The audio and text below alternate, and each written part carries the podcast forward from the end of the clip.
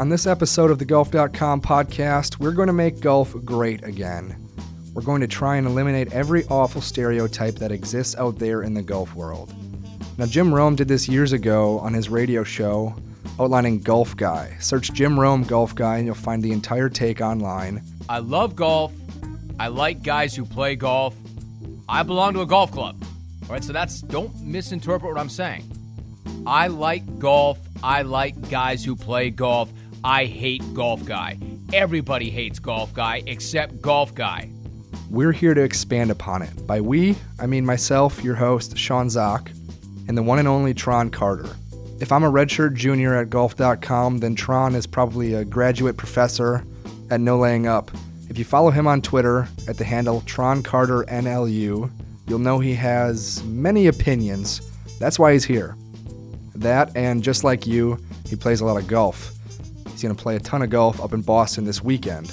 But right now, we're going to talk about the people that annoy us on golf courses and why you shouldn't become or act like any of those people. People that are playing on golf courses or people that are just out there watching golf at a PGA Tour stop. Tron, welcome to the podcast. Are you ready to vent? Uh, I'm always ready to vent, Sean. Thank you for having me.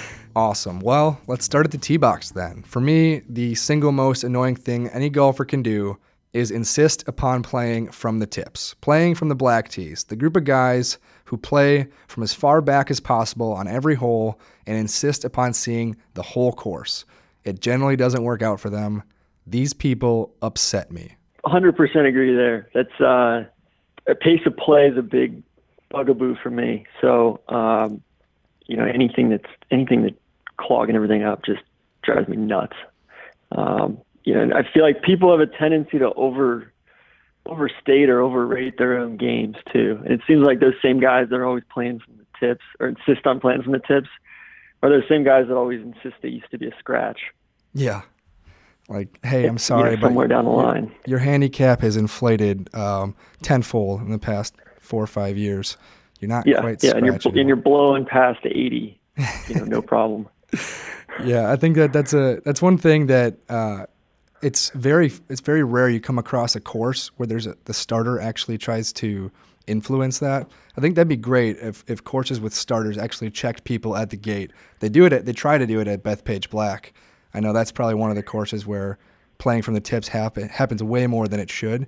But actually having a starter that says, "Hey, what's your handicap? You're not playing from these tees. You're not allowed. You're not allowed to play from these tees." Yeah. Well, is there somebody out there that I mean, do they have a spiel too? Does anybody ever give it back to them? Like, hey, you know, I'm a decent player, and well, I've only played Bethpage twice. I've played it uh, from the tips both times, and probably played poorly enough to, to deserve to play from other tees, to be honest. But they they tell you, say, obviously they've got the iconic sign. It says, "If you, this is for advanced, this course is for advanced players only. If you are not a good, Mm-hmm. you know, get on get on another golf course." And people aren't gonna they're not going to change their tee time based off that. But there are at Whistling Straits, I know they the caddies are kind of in charge of saying, "What what do you normally play from? What's your handicap? All right, 15 handicap. You should play from the 6,700 yard tees. You should not go mm-hmm. anywhere near the 7,000 yard tees at Whistling. You don't like that's just not your game."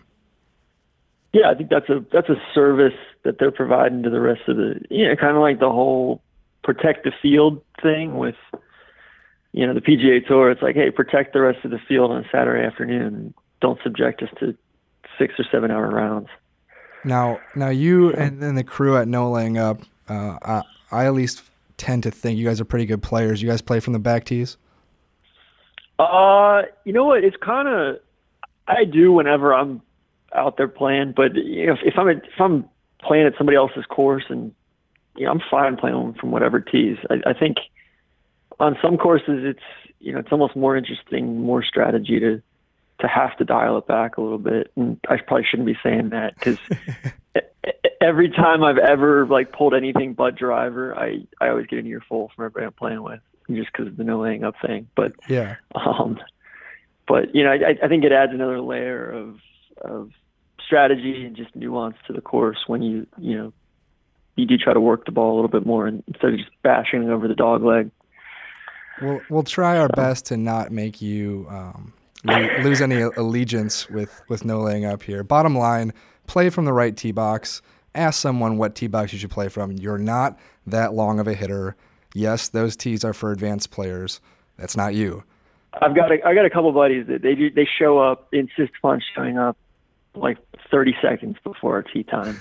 like just just Rolls Royce it out of the car, straight past the range, barely even check in in the clubhouse, and just go out to the first tee, still tying their shoes. You know when I'm I'm hitting my tee shot, it it drives me nuts. Wait, why? I don't know. It just it just uh, everything feels rushed. It makes me feel rushed. It's just you know they're. It's like I I was out drinking the night before. I'm hungover too, but I had the courtesy to everybody else to show up 15, 20 minutes early. Yeah, golf is not a. Uh, it's never going to be a four-hour uh, excursion. It's you've got the the excursion to the course. You've got your warm up if you need it. You've got your round, and you've got your ride home. And uh, so make it a courtesy to everyone else. Is that what you're saying? Yeah, I just, it just pisses me off when somebody just shows up. Like when you're wondering if they're going to show up on the first tee or not. When you you got your tee in the ground almost, and they're finally pulling up in the parking lot. Yeah, just be be a professional. Be a professional. Show up at the right time and play the right tee box. On to the next part of the course. Let's move to the first green, and someone that I would type to, I would stereotype as the gimme solicitor. This guy, statistically speaking, is a great putter. That's because he two putts everything better than all other amateurs. Because he's always asking for three and four foot gimmies.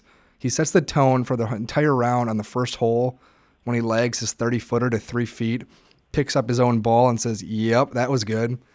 I hate this. I hate this because those are missed putts waiting to happen. And countless playing partners of mine are just out there grabbing putts like it's a done deal.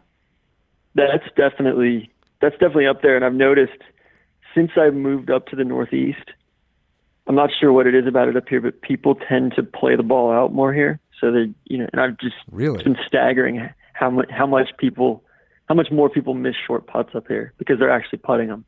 Really? So so you're saying yeah. that this is geographical? I think it's geographic. Yeah, I came from Atlanta, uh, moved in November, and I can honestly say that at least here in in Boston and the surrounding areas, people are more adamant about playing the ball out.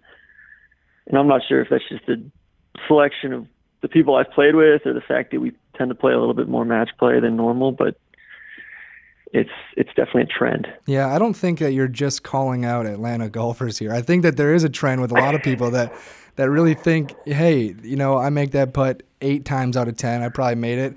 And that's the thing is like once you set the tone, you know that if someone sets the tone with a three foot gimme on the first hole, you almost expect to get that kind of treatment the rest of the round. And I'm I'm not a great putter, but I think the best players make those putts, and too many people that aren't worthy of being called the best player, they miss those putts.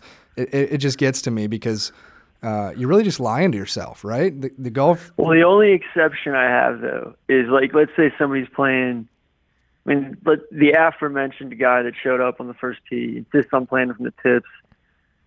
You know, he's putting for double par out there on the first hole. Is that still? Are we still upset about that guy okay. up? No, or? no. I guess I guess what you're saying, and I agree. It should be relative. If your buddy, uh, he he pumped two out of bounds, and he's just struggling to get there.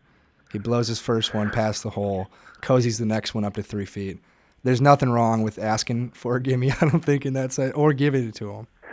Yeah, that one that one can be at his discretion because he's probably hopefully out of the hole yeah, at that point. But uh, definitely bottom line, stop asking for gimmies because your friends aren't gonna really say no, right? Are they really gonna make you? Are They make you put it out, and they rightfully they should.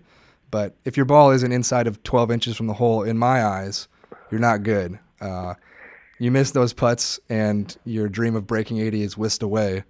But don't take those gimmies. Just be real with yourself. Stop lying to yourself. Yeah, and and practice a little bit of gamesmanship too. It's just kind of sad. It's like it's uh when somebody's asking for those, it's you know it's kind of a bitch move. On to the next topic.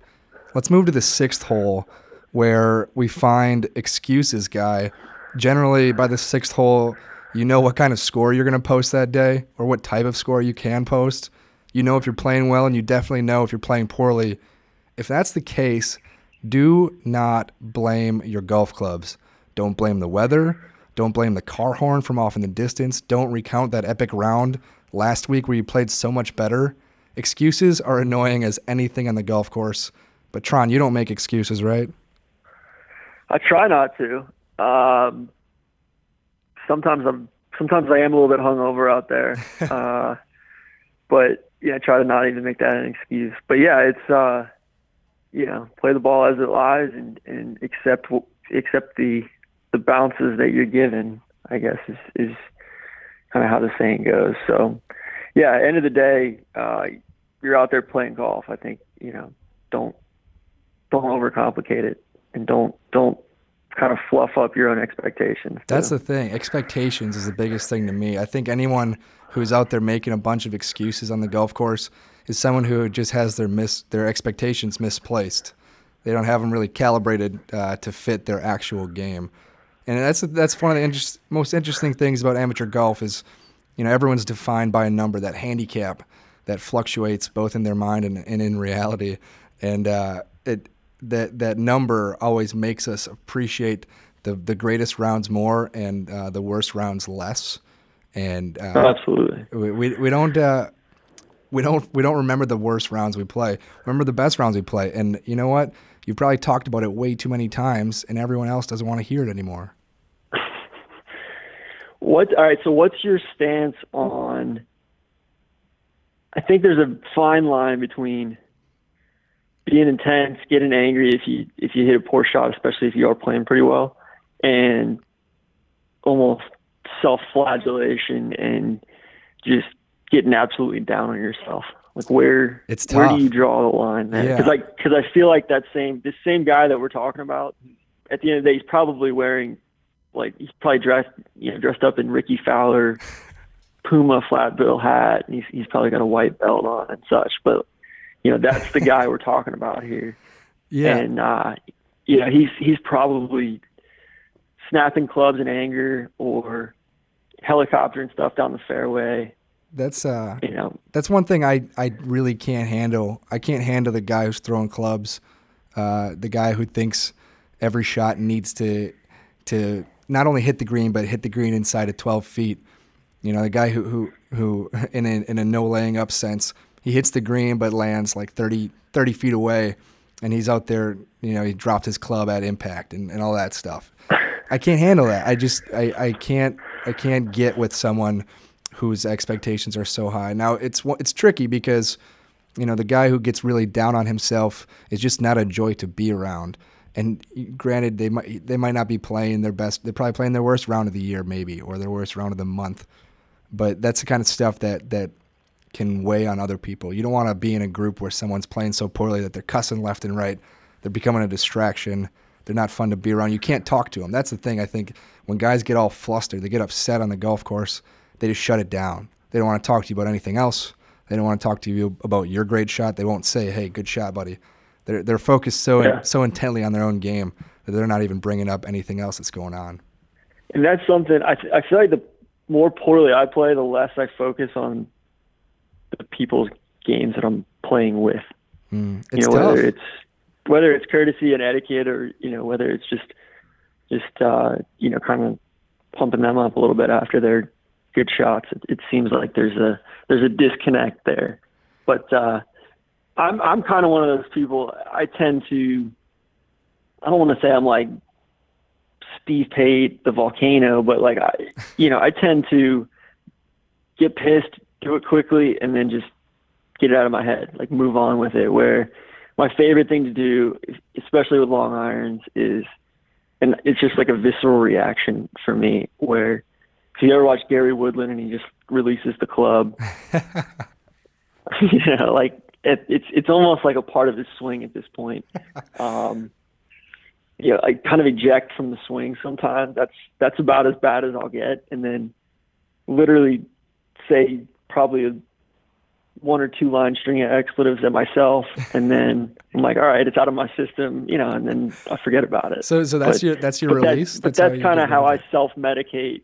Yeah. If I am playing real well, to not sulk about it moving forward. So, so when you say you Gary Woodland it, you are you letting go of the club in your backswing and letting it fly a little bit right behind you? I'm not even letting it fly. I'm just it's like it's coming all the way around my body, and then you know, and then it, I'm kind of like Yeah. dropping it or or almost directing it down almost to where the ball was, Oh know, like around my head. There, that there- sort of thing. there are some tour pros that, as you said, it's almost part of their swing. Like they let go. Like Justin Rose will do it. It's like it's at the absolute I feel like Justin Rose, he does the helicopter one too, where he kind of where he just like one arm. It's it's almost like a Fred McGriff. Like he one arms it and then just kind of lets it swing up there for a little bit. It's amazing though. The guys that it it'll uh, I think maybe Hideki is a decent example too is that he, when- Yes. when, they let it go right it's at the absolute end of their swing or at least it has to be very near that where it's just like you're letting it go the it's it's been on this like almost linear motion and you let it go at the perfect point where it just goes right back to the ground and like sits there like you almost checked it. Yeah, yeah, no, it, it's a it's a definite skill. Um, you know, I think it's it's somewhat fulfilling too. It just kind of lets you release that bad energy. That's that's at least how I feel. an art But, form. uh, it's an interesting art form. I wonder if uh, if you asked a tour player his thoughts on that, what uh what they'd say because there's as you said, Gary Woodland, maybe Hideki. There's a group of a group of players that they've got it nailed down, and like, what do they think? What do they think about the the the actual art that they're performing? It's it's psychological too. I think almost makes yourself feel better, and then you're kind of refining it as you go along. The more you do it, the better you get at it. So, question for you: What is the worst? What's the worst example of an on-course temper tantrum or poor poor form you've seen on the course with regard to club throwing or breaking clubs or hmm. anything like that? Poor form. Growing up on a golf course, uh, working on a golf course, and it's this is probably a bit inflated because of that. But anytime that you're doing something that's like severely damaging the course, anytime that you are doing uh, like you'll throw up your putter in the air to the point where it's like, oh crap, how do I catch this thing? And it comes comes down and severely dents the green, or you're splashing around in the the sandbox uh, next to the green, and you like take a couple more like deep swings because you duffed it, or uh, you you swing uh, back at your at, near your divot from your approach in the fairway, and you just dig up like some crazy carpet. It- That kind of stuff Yeah. gets to me, and it's it's really it's really not as bad. Some people would say, as out you know out there cursing up a storm or throwing clubs at the cart. But anytime that you're like damaging the course, the course that everyone else is playing on, the course that was in pristine shape at, at some point, and, and people work their lives around to, to keep it that way. Anytime that you're you're letting your rage take it out on something like that, that just kind of gets to me. I had a kid. I, I played in a tournament one time growing up. This guy was a pretty good player, and we'd been paired together at a few other tournaments. And I mean, he played pretty well that day, but he just he, he hit every fairway, and he just was not hitting his irons real well. So after the round, he we signed our scorecards. This is up at Lake Lanier in North Georgia. We signed our scorecards, and then he proceeds to walk about 30 yards kind of between the parking lot and the clubhouse and the 18th green. And then he just sets his clubs down and he broke every single one of his clubs in half over his knee. What? And these were, I mean, this is probably, a, you know, at least a $1,200 set of irons. Like they were Mizuno irons. And then, so I'm paired with him the next day. It's a three day tournament. I'm paired with him the next day oh, No. he shows up with a brand new set of irons his dad got for him. And it was just just like a instant gratification or instant affirmation that Yeah. like that's okay to do. I was I was like 13 or 14. I was just I was appalled. I was aghast. It was incredible. Wait, did he did he play better than you that next day? He beat me both days. That was like the most demoralizing thing about it. You know, like I, you know, I was out there. I had a good time. It's junior golf, whatever. Um, and then, uh, you know, and then, yeah, he just, just, it was like nothing ever happened. The next day, he just showed up on the first tee, and he was like, "Hey, man, what's going on?" New sticks in the bag. Let's do this. Yeah, yeah, Jeez. Yeah, I imagine that can be a little bit demoralizing anytime someone takes it to you with, with two different uh, set of sticks in the bag. Uh, regardless, bottom line, golf is not so breakneck that you have to literally almost break someone's neck. Don't get so flustered out there. Don't be making excuses. It's not the arrow, it's often the Indian pretty much every single time. If you really believe the equipment is at fault, get some new sticks and maybe take it to Tron Carter for two days in a row. But for the sake of everyone uh, within earshot, please just stop making excuses. Next topic.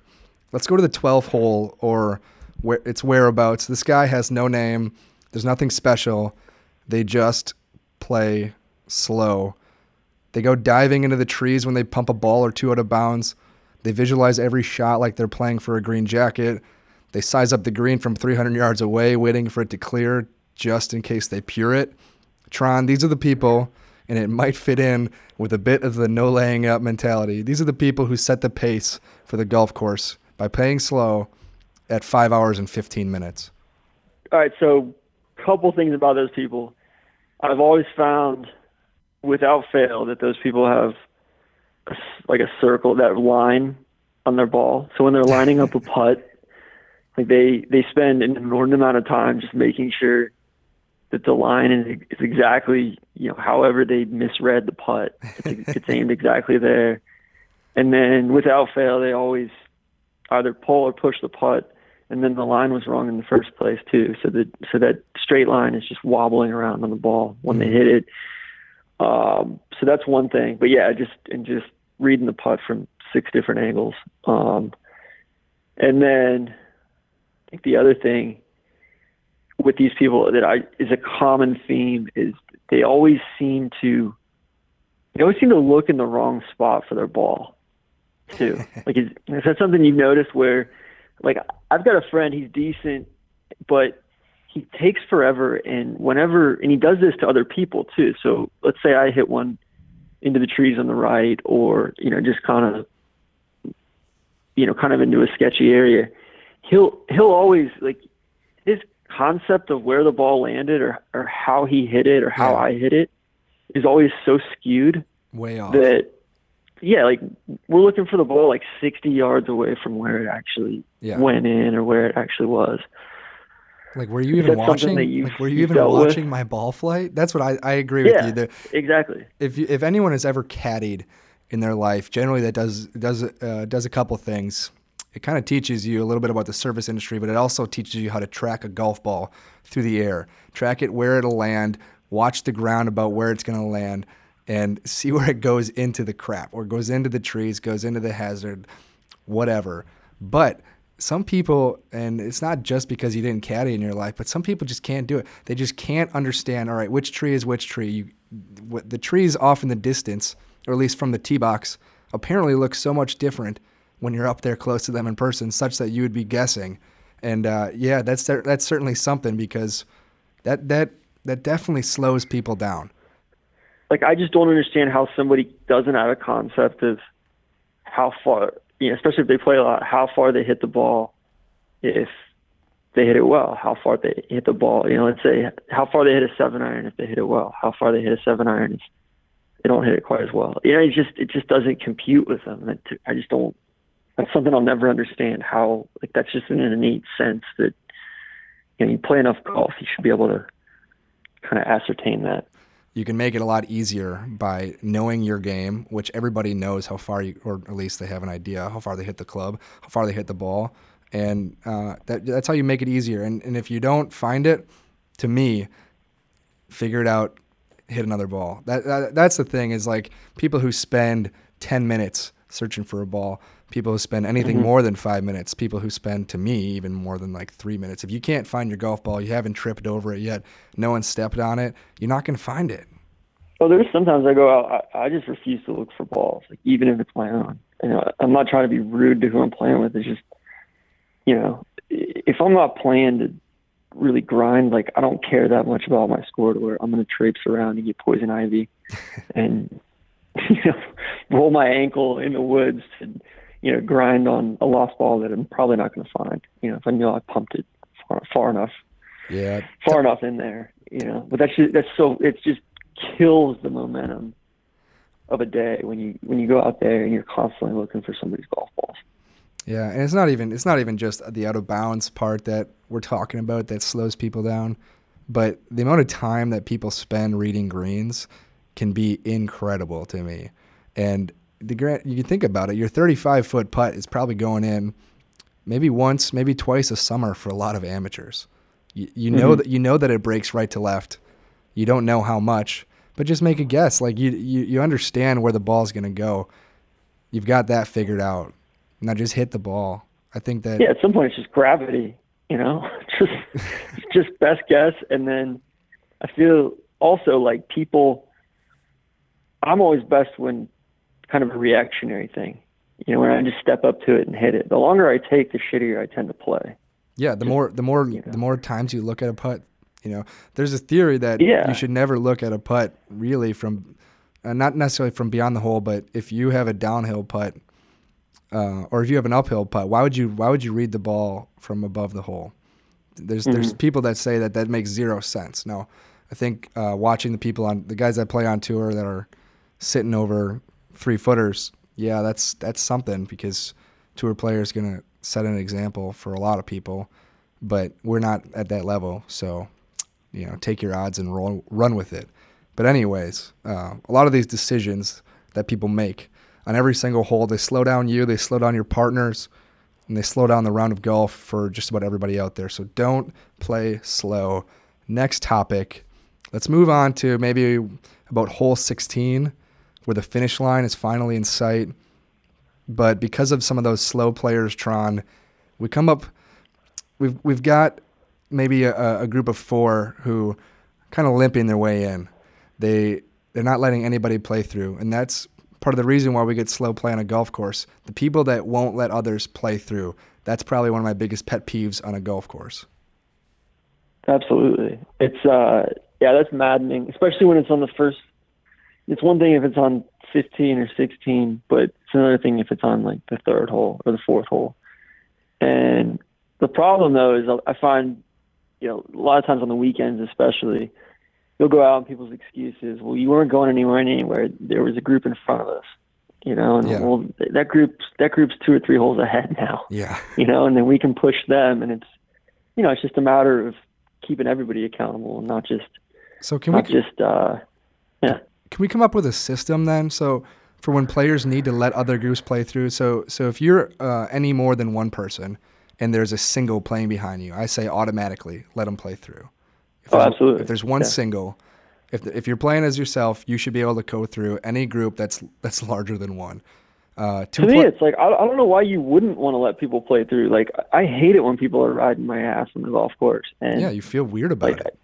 yeah, I feel like they're just looking, you know, just staring, staring me down, staring down the back of my neck, like every shot, you know, just or they, you know, they make it a point to show up on the first. Just, just play through me, you know, like you, really, if you're in that big of a hurry, because I'm, I play fast, I'm probably, you know, like my brother and I went out in Montana last week. We played, walked 18 holes, like three hours and 10 minutes, three hours and 20 minutes. Like, I, I don't understand how it takes longer than four hours to play around a golf. But if you're playing a four hour round as a foursome, perfectly fine. Four hours and 15 minutes, perfectly fine. Anything above that, that's that, that's an issue. Yeah, you you're, know? you're doing something wrong. I think, I think if you have, uh, if you have also, if you have two more in your group than any other player, so if you're a foursome and there's a twosome behind you, you need to let them play through as well. I, Yeah. I, I think that if you look at just the average times of how how foursomes finished compared to how twosomes finished, as you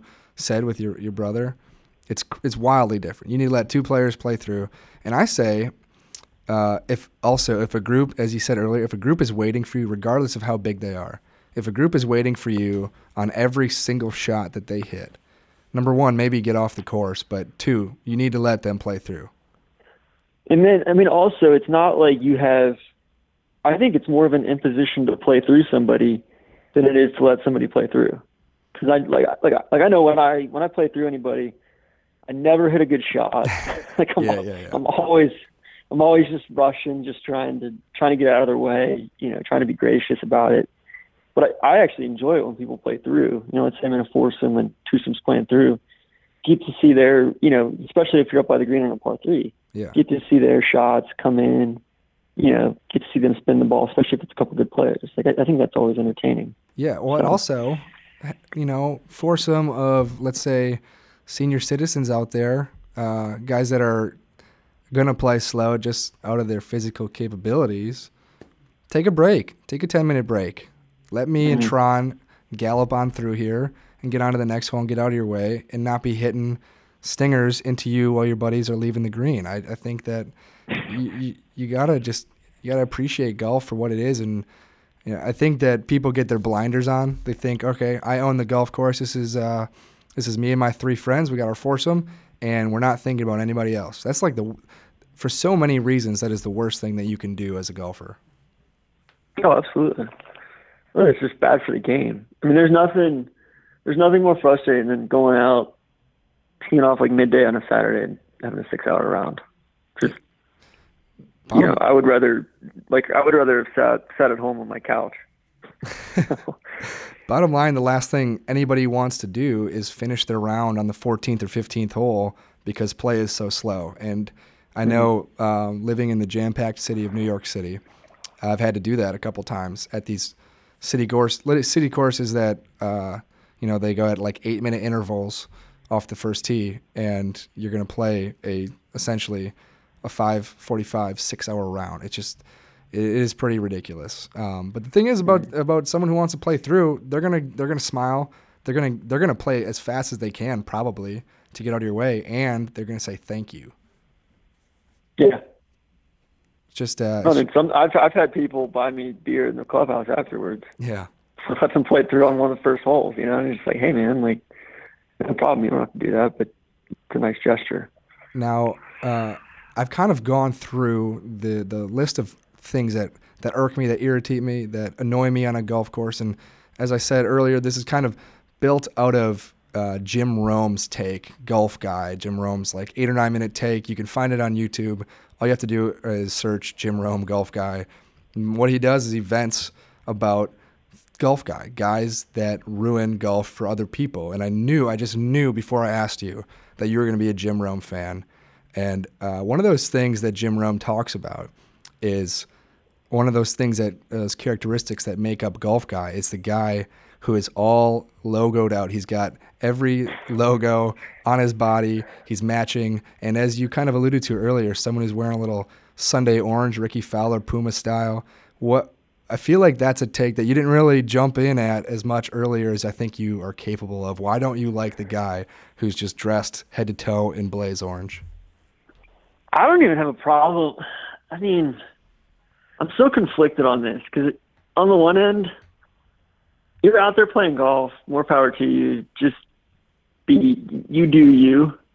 You know, because like, like for instance, I was out at one played with a dude in New Hampshire a couple weeks ago, and we show up and these guys, this guy's out on the range. This guy that I'm not playing with, but who's in the group behind us, we show up on the range and he's it's like 85, 90 degrees out. He's wearing long pants, which I always feel like is most of the time that's kind of a red flag. Oh yeah. And this guy had had a matching like Ian Poulter visor. Oh no. With with it was a pink visor, pink shirt, like navy slacks, and then pink custom FootJoys. Oh yikes.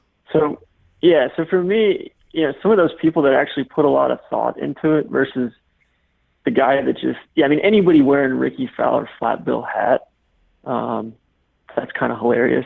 But especially if it's a 55 or 60 year old guy, I mean that's that's probably my favorite thing about going to to PGA Tour events. It's just like there's always going to be at least half a dozen of those guys that you see out there on the course, just watching the event, and then it's like I think it's almost more fascinating to see what people wear to golf tournaments. Oh, it's hilarious to see what people where to play golf. I absolutely love it. I know you're on. Keep going if you want to, but I, I love this take. um, like for instance, all right, so it's down at the players, and I guess la- I guess this year they gave since Rickie won last year, they always give the media like a a gift, and oh. so we were staying with a couple media people down there, and the gift that they gave him was like a signed picture of Rickie in a flat bill hat like this blue Puma flat bill hat, which like on any of those media guys, most of whom are stodgy ass 40, 50, 60 year old white guys. Yeah. Like the, the thought of them wearing a flat bill hat is just incredibly hilarious to me. And then you add to that, um, you know, I mean, some sometimes when people just the stuff that people buy, like the stuff that they think either somehow looks cool or somehow looks comfortable or all the above, just will never cease to amaze me. Like like I could walk around a PGA Tour Superstore or one of those big box golf stores and just I cringe at like seventy five percent of the stuff on the shelves in there. Oh yeah. As far as apparel goes, you can uh, you can certainly you could you could go into one of those stores and piece together outfits and and then go to that tour stop and be like, I know that there will be ten people wearing this outfit today. Yeah, uh, yeah, it's incredible. So I like I, I appreciate the people more that they don't give a, they don't care at all what they're wearing out there on the golf course. And it's like I've got a friend who who he loves to play, but he does not like to.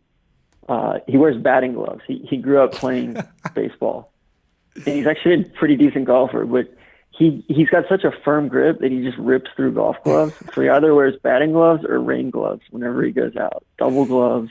That's awesome. Um, you know, like for instance, I don't I don't like to play in shoes. So okay, you know, if I have to play, like if if the course requires you to play in shoes, sure I play in shoes. But you know, sometimes I'll go out and just vibe on like a you know weeknight, five or six p.m. Go play nine holes at, at dusk, and like I hate to wear shoes in that instance. I like to putt barefoot. I like to, you know, I don't. I don't have any problem with anybody gotta, mixing gotta, it up out there. You got to explain why first. You got to explain why you like that. I've heard that. I've heard people do that, but I want to. I've never known exactly. It's just. I just, it's got. I don't know. I, it helps with my balance. Uh, okay. It just, you know, feels cool on your feet when you're walking on the green. It keeps you from swinging out of your shoes, literally. What's that? It keeps yeah, you from yeah. swinging, swinging, swinging too hard. Yeah, actually, it does. It does help with your tempo.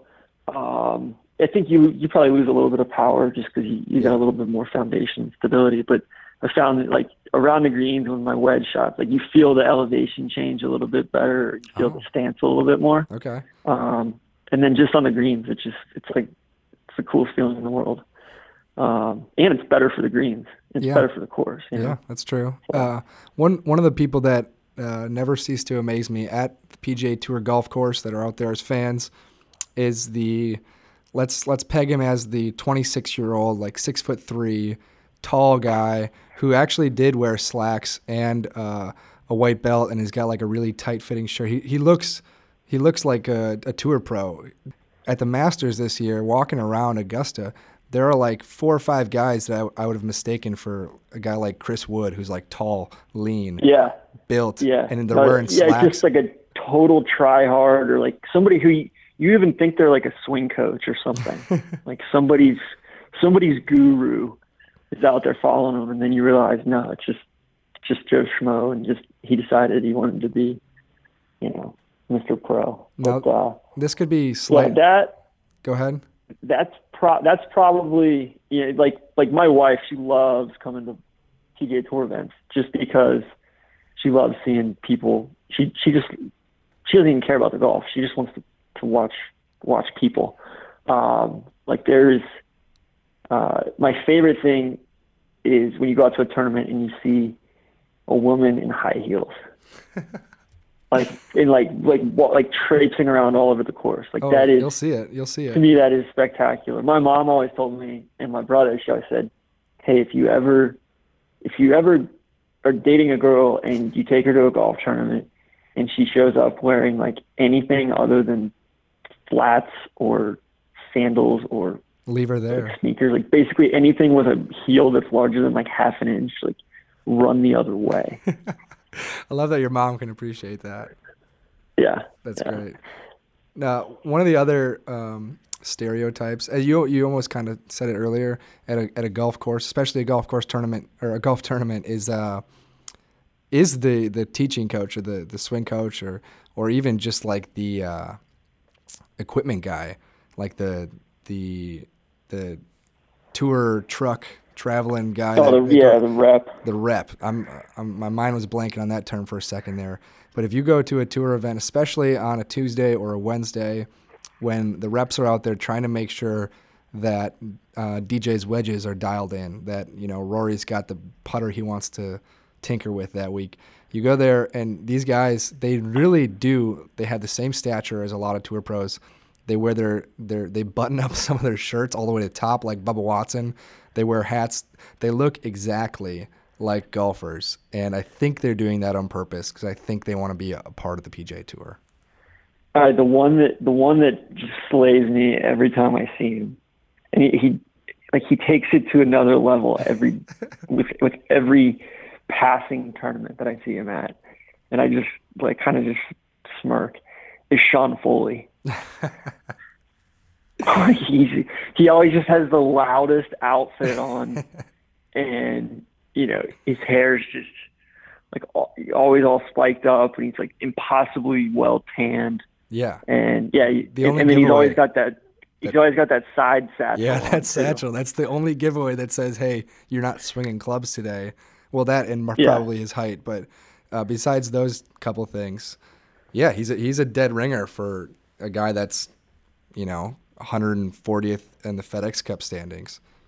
Yeah, he's uh, yeah, he's a character for sure. Um, Besides that, what are your then- uh, what are your other guys, your people that annoy you most with on a golf course, any golf course, at a tournament, or uh, that fit into the the golf? I'm gonna go example? back to Romy. Like, so this isn't golf guy. This is softball guy. But I think there's a parallel with golf guy, where so Rome's whole thing is like you, you got softball guy, and then got like his eight hundred dollar bat, and his family's at home eating ramen noodles because Yeah. he's got his eight hundred dollar bat, and and then he bring so he's like if you let if you let a a softball game stick with you for more than like three seconds after you leave the field, like Yeah. you are that guy. So that's the same thing with golf. It's like if we go get a beer afterwards and you're still not only did you sulk all day, but you're still bummed about the way you played, like unless we were playing in a big tournament or something, like that's like you like you are that guy, you know? I agree. And then and then chances are you probably also have the brand new driver. I think something else too that's a totally underrated aspect is when people who people who think they can play blades when they're just not that good. Yeah. Like like that never that never fails to amaze me. Um Well, because I mean the the sweet spot on a blade's like the size of an you know of a dime versus you know versus a silver dollar or something. It's it's crazy, and it's like why would you limit yourself like that just just because you think it looks cool? Well, one th- one thing that's just a common misconception for amateur players is that clubs that are less expensive are going to hinder your b- abilities. Your abilities are your abilities. Uh, now, a lot of my friends who are maybe a, a 12 to a 20 handicap, they're, they they ask me, what kind of club should I get? Should I get these Mizuno? Should I get these Nikes? Uh, which you probably should buy now because they're going to be relics. But should I get the CB2s or should I get the AP1s? That kind of stuff. I get that question all the time, and I'm constantly telling them, well, for one, you should just go get fitted and not ask me. But two, really just you know, instead of looking at the thousand dollar set of Titleist irons, you should probably just look at the seven hundred dollar set of game improvement irons that Callaway is coming out with, or that that Ping has released. The fact that it's three hundred dollars cheaper is actually a benefit to you because your game is not at the level at which you should be swinging $1,100, $1,200 sets of irons. Keep that money. Bring it out to the next your summer's Well, worth I'll of take that to the next step, and I probably shouldn't say to you because I know you work with a lot of a lot of your advertisers, but I, like I would, I tell all my friends who don't play a ton of golf, I'm like, just go buy used clubs, you know, because like a lot of them, I mean, their swing like differs from day to day, swing to swing, pretty substantially, where they're not repeating the same swing. So even if they get fitted, it's like, yeah, whatever, you know, and then they can graduate to something else. But like, you know, I've I've really never bought a new set of clubs. I've always just gone to the used rack for irons.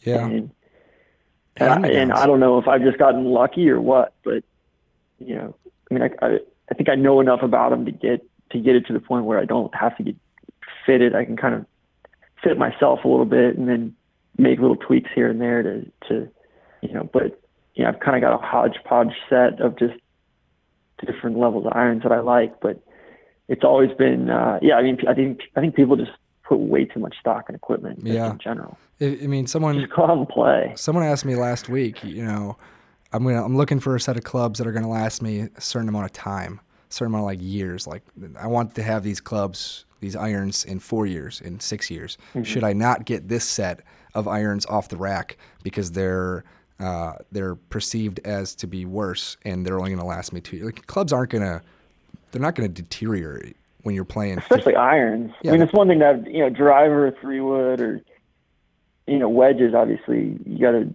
you got to buy those pretty regularly. But otherwise, irons, I mean, you know, I've tried to get a couple new sets of irons and I just keep going back to my old trusty set, you know, and it's just, it's more about comfort and confidence than it is about the actual club. Yeah, I mean, you look at uh, you look at the kind of things that t- tour players. You see certain tour players stick with the set of irons that, you know, or Ricky Barnes rocking a, a Wilson staff group mm-hmm. of irons that he's used for years, or or certain clubs like a two iron that they they just really like and they're never getting rid of because honestly they're not even hitting it that much, especially for the amateur who's playing probably at max 12 to 15 rounds a year.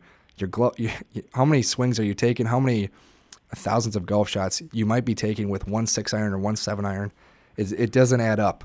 And uh, yeah, I guess I'd be annoyed at that too. And that's that's something that Gol- uh, that Jim Rome brought up in Golf Guy was just this guy's got a new set of new set of bats, a new set of irons. Bats, yeah. I like I like that he called them bats because uh, bats. And, and to, to continue, as you mentioned earlier with softball guy, another take from Jim Rome. Anytime that you're taking a round of golf back home with you because it was so important that you had to beat your buddy on your Saturday foursome for the second week in a row, that's when it's become too important and you really ruin it for everyone else. Yeah, I mean that's so. I had kind of a wake up call with that a couple of years ago. I was down in Florida. My wife's from Florida, from Uh-oh. Naples, and I, I went out and played with her uncle, and her uncle's from Sweden. He's he's uh he played on like the played on the Euro Tour for a couple of years, like way back. And so, this guy's late fifties now, and uh, just he just waxed waxed me all day. Just and we played with a couple of his friends, and his, I didn't play that well. And his friend, one of his friends, was kind of a jerk, and uh, and man, I brought that home with me, and like Alex was like, "How was your round?" I was like, "I don't want to talk about it." Okay, like it was almost exactly to a T that whole softball guy thing. I was like, "I don't want to talk about it." Okay, it was fine. It was fine. The course was great. All right, I just didn't play well, and like I just kept hanging on to it. And then I realized about ten minutes later, I was like, "Oh man, I am that guy right now." Yeah. you don't want to so, be that guy. That's funny. Yeah. Hey, I'm glad you had the wake up call because uh, we've probably all been there, right? There's actually a commercial that uh, I think it's a BMW commercial, but I could be wrong, where a guy is throwing his clubs in, like literally, he's got the trunk open. He chucks his bag in, he chucks his shoes in, he chucks uh, his errant iron in. And I hate this game. I hate this game. And then he turns, uh, right when he turns the car on, he says, All right, we playing tomorrow or something like that, same time next week. Basically, yeah. the idea is that golfers play so much golf that you can't let one round get to you, and that we often will. You gotta just like ease your mind, clear your mind, get over it. Don't be softball guy. Don't be golf guy. Uh, and don't be any of the other guys that Tron and I laid out here, or the or any basically any type of player that we talked about. Everybody does some of this stuff too. Just don't do it regularly. You know, like I mean, sometimes we slip into bad habits, or you know, sometimes you get a little full of yourself and you want to play from the tips, even though you shouldn't be on a tough course. But like, you can do that every once in a while. Just don't. It, it's kind of like bingo. Like, don't don't have like three or four of these things lining up in a row. You know? yeah, you do not because there is no gimme in the middle on bingo. Like, if you have three or four of these things, you're trending in the wrong path. You do not want golf guy bingo happening anywhere out there we can leave it at that. Thanks to Tron for helping highlight the worst people and some of the worst trends we see on just about any golf course out there, be it your local muni or even down at the players at TPC Sawgrass. You don't need to play from the black tees. You shouldn't be asking for gimmies. Please stop blaming your golf clubs. Please stop making other excuses. Don't blame the weather. Please play faster. And if you don't play fast, at least let others play through. All these things make golf better for everyone else. Until next time, I'm your host, Sean Zak.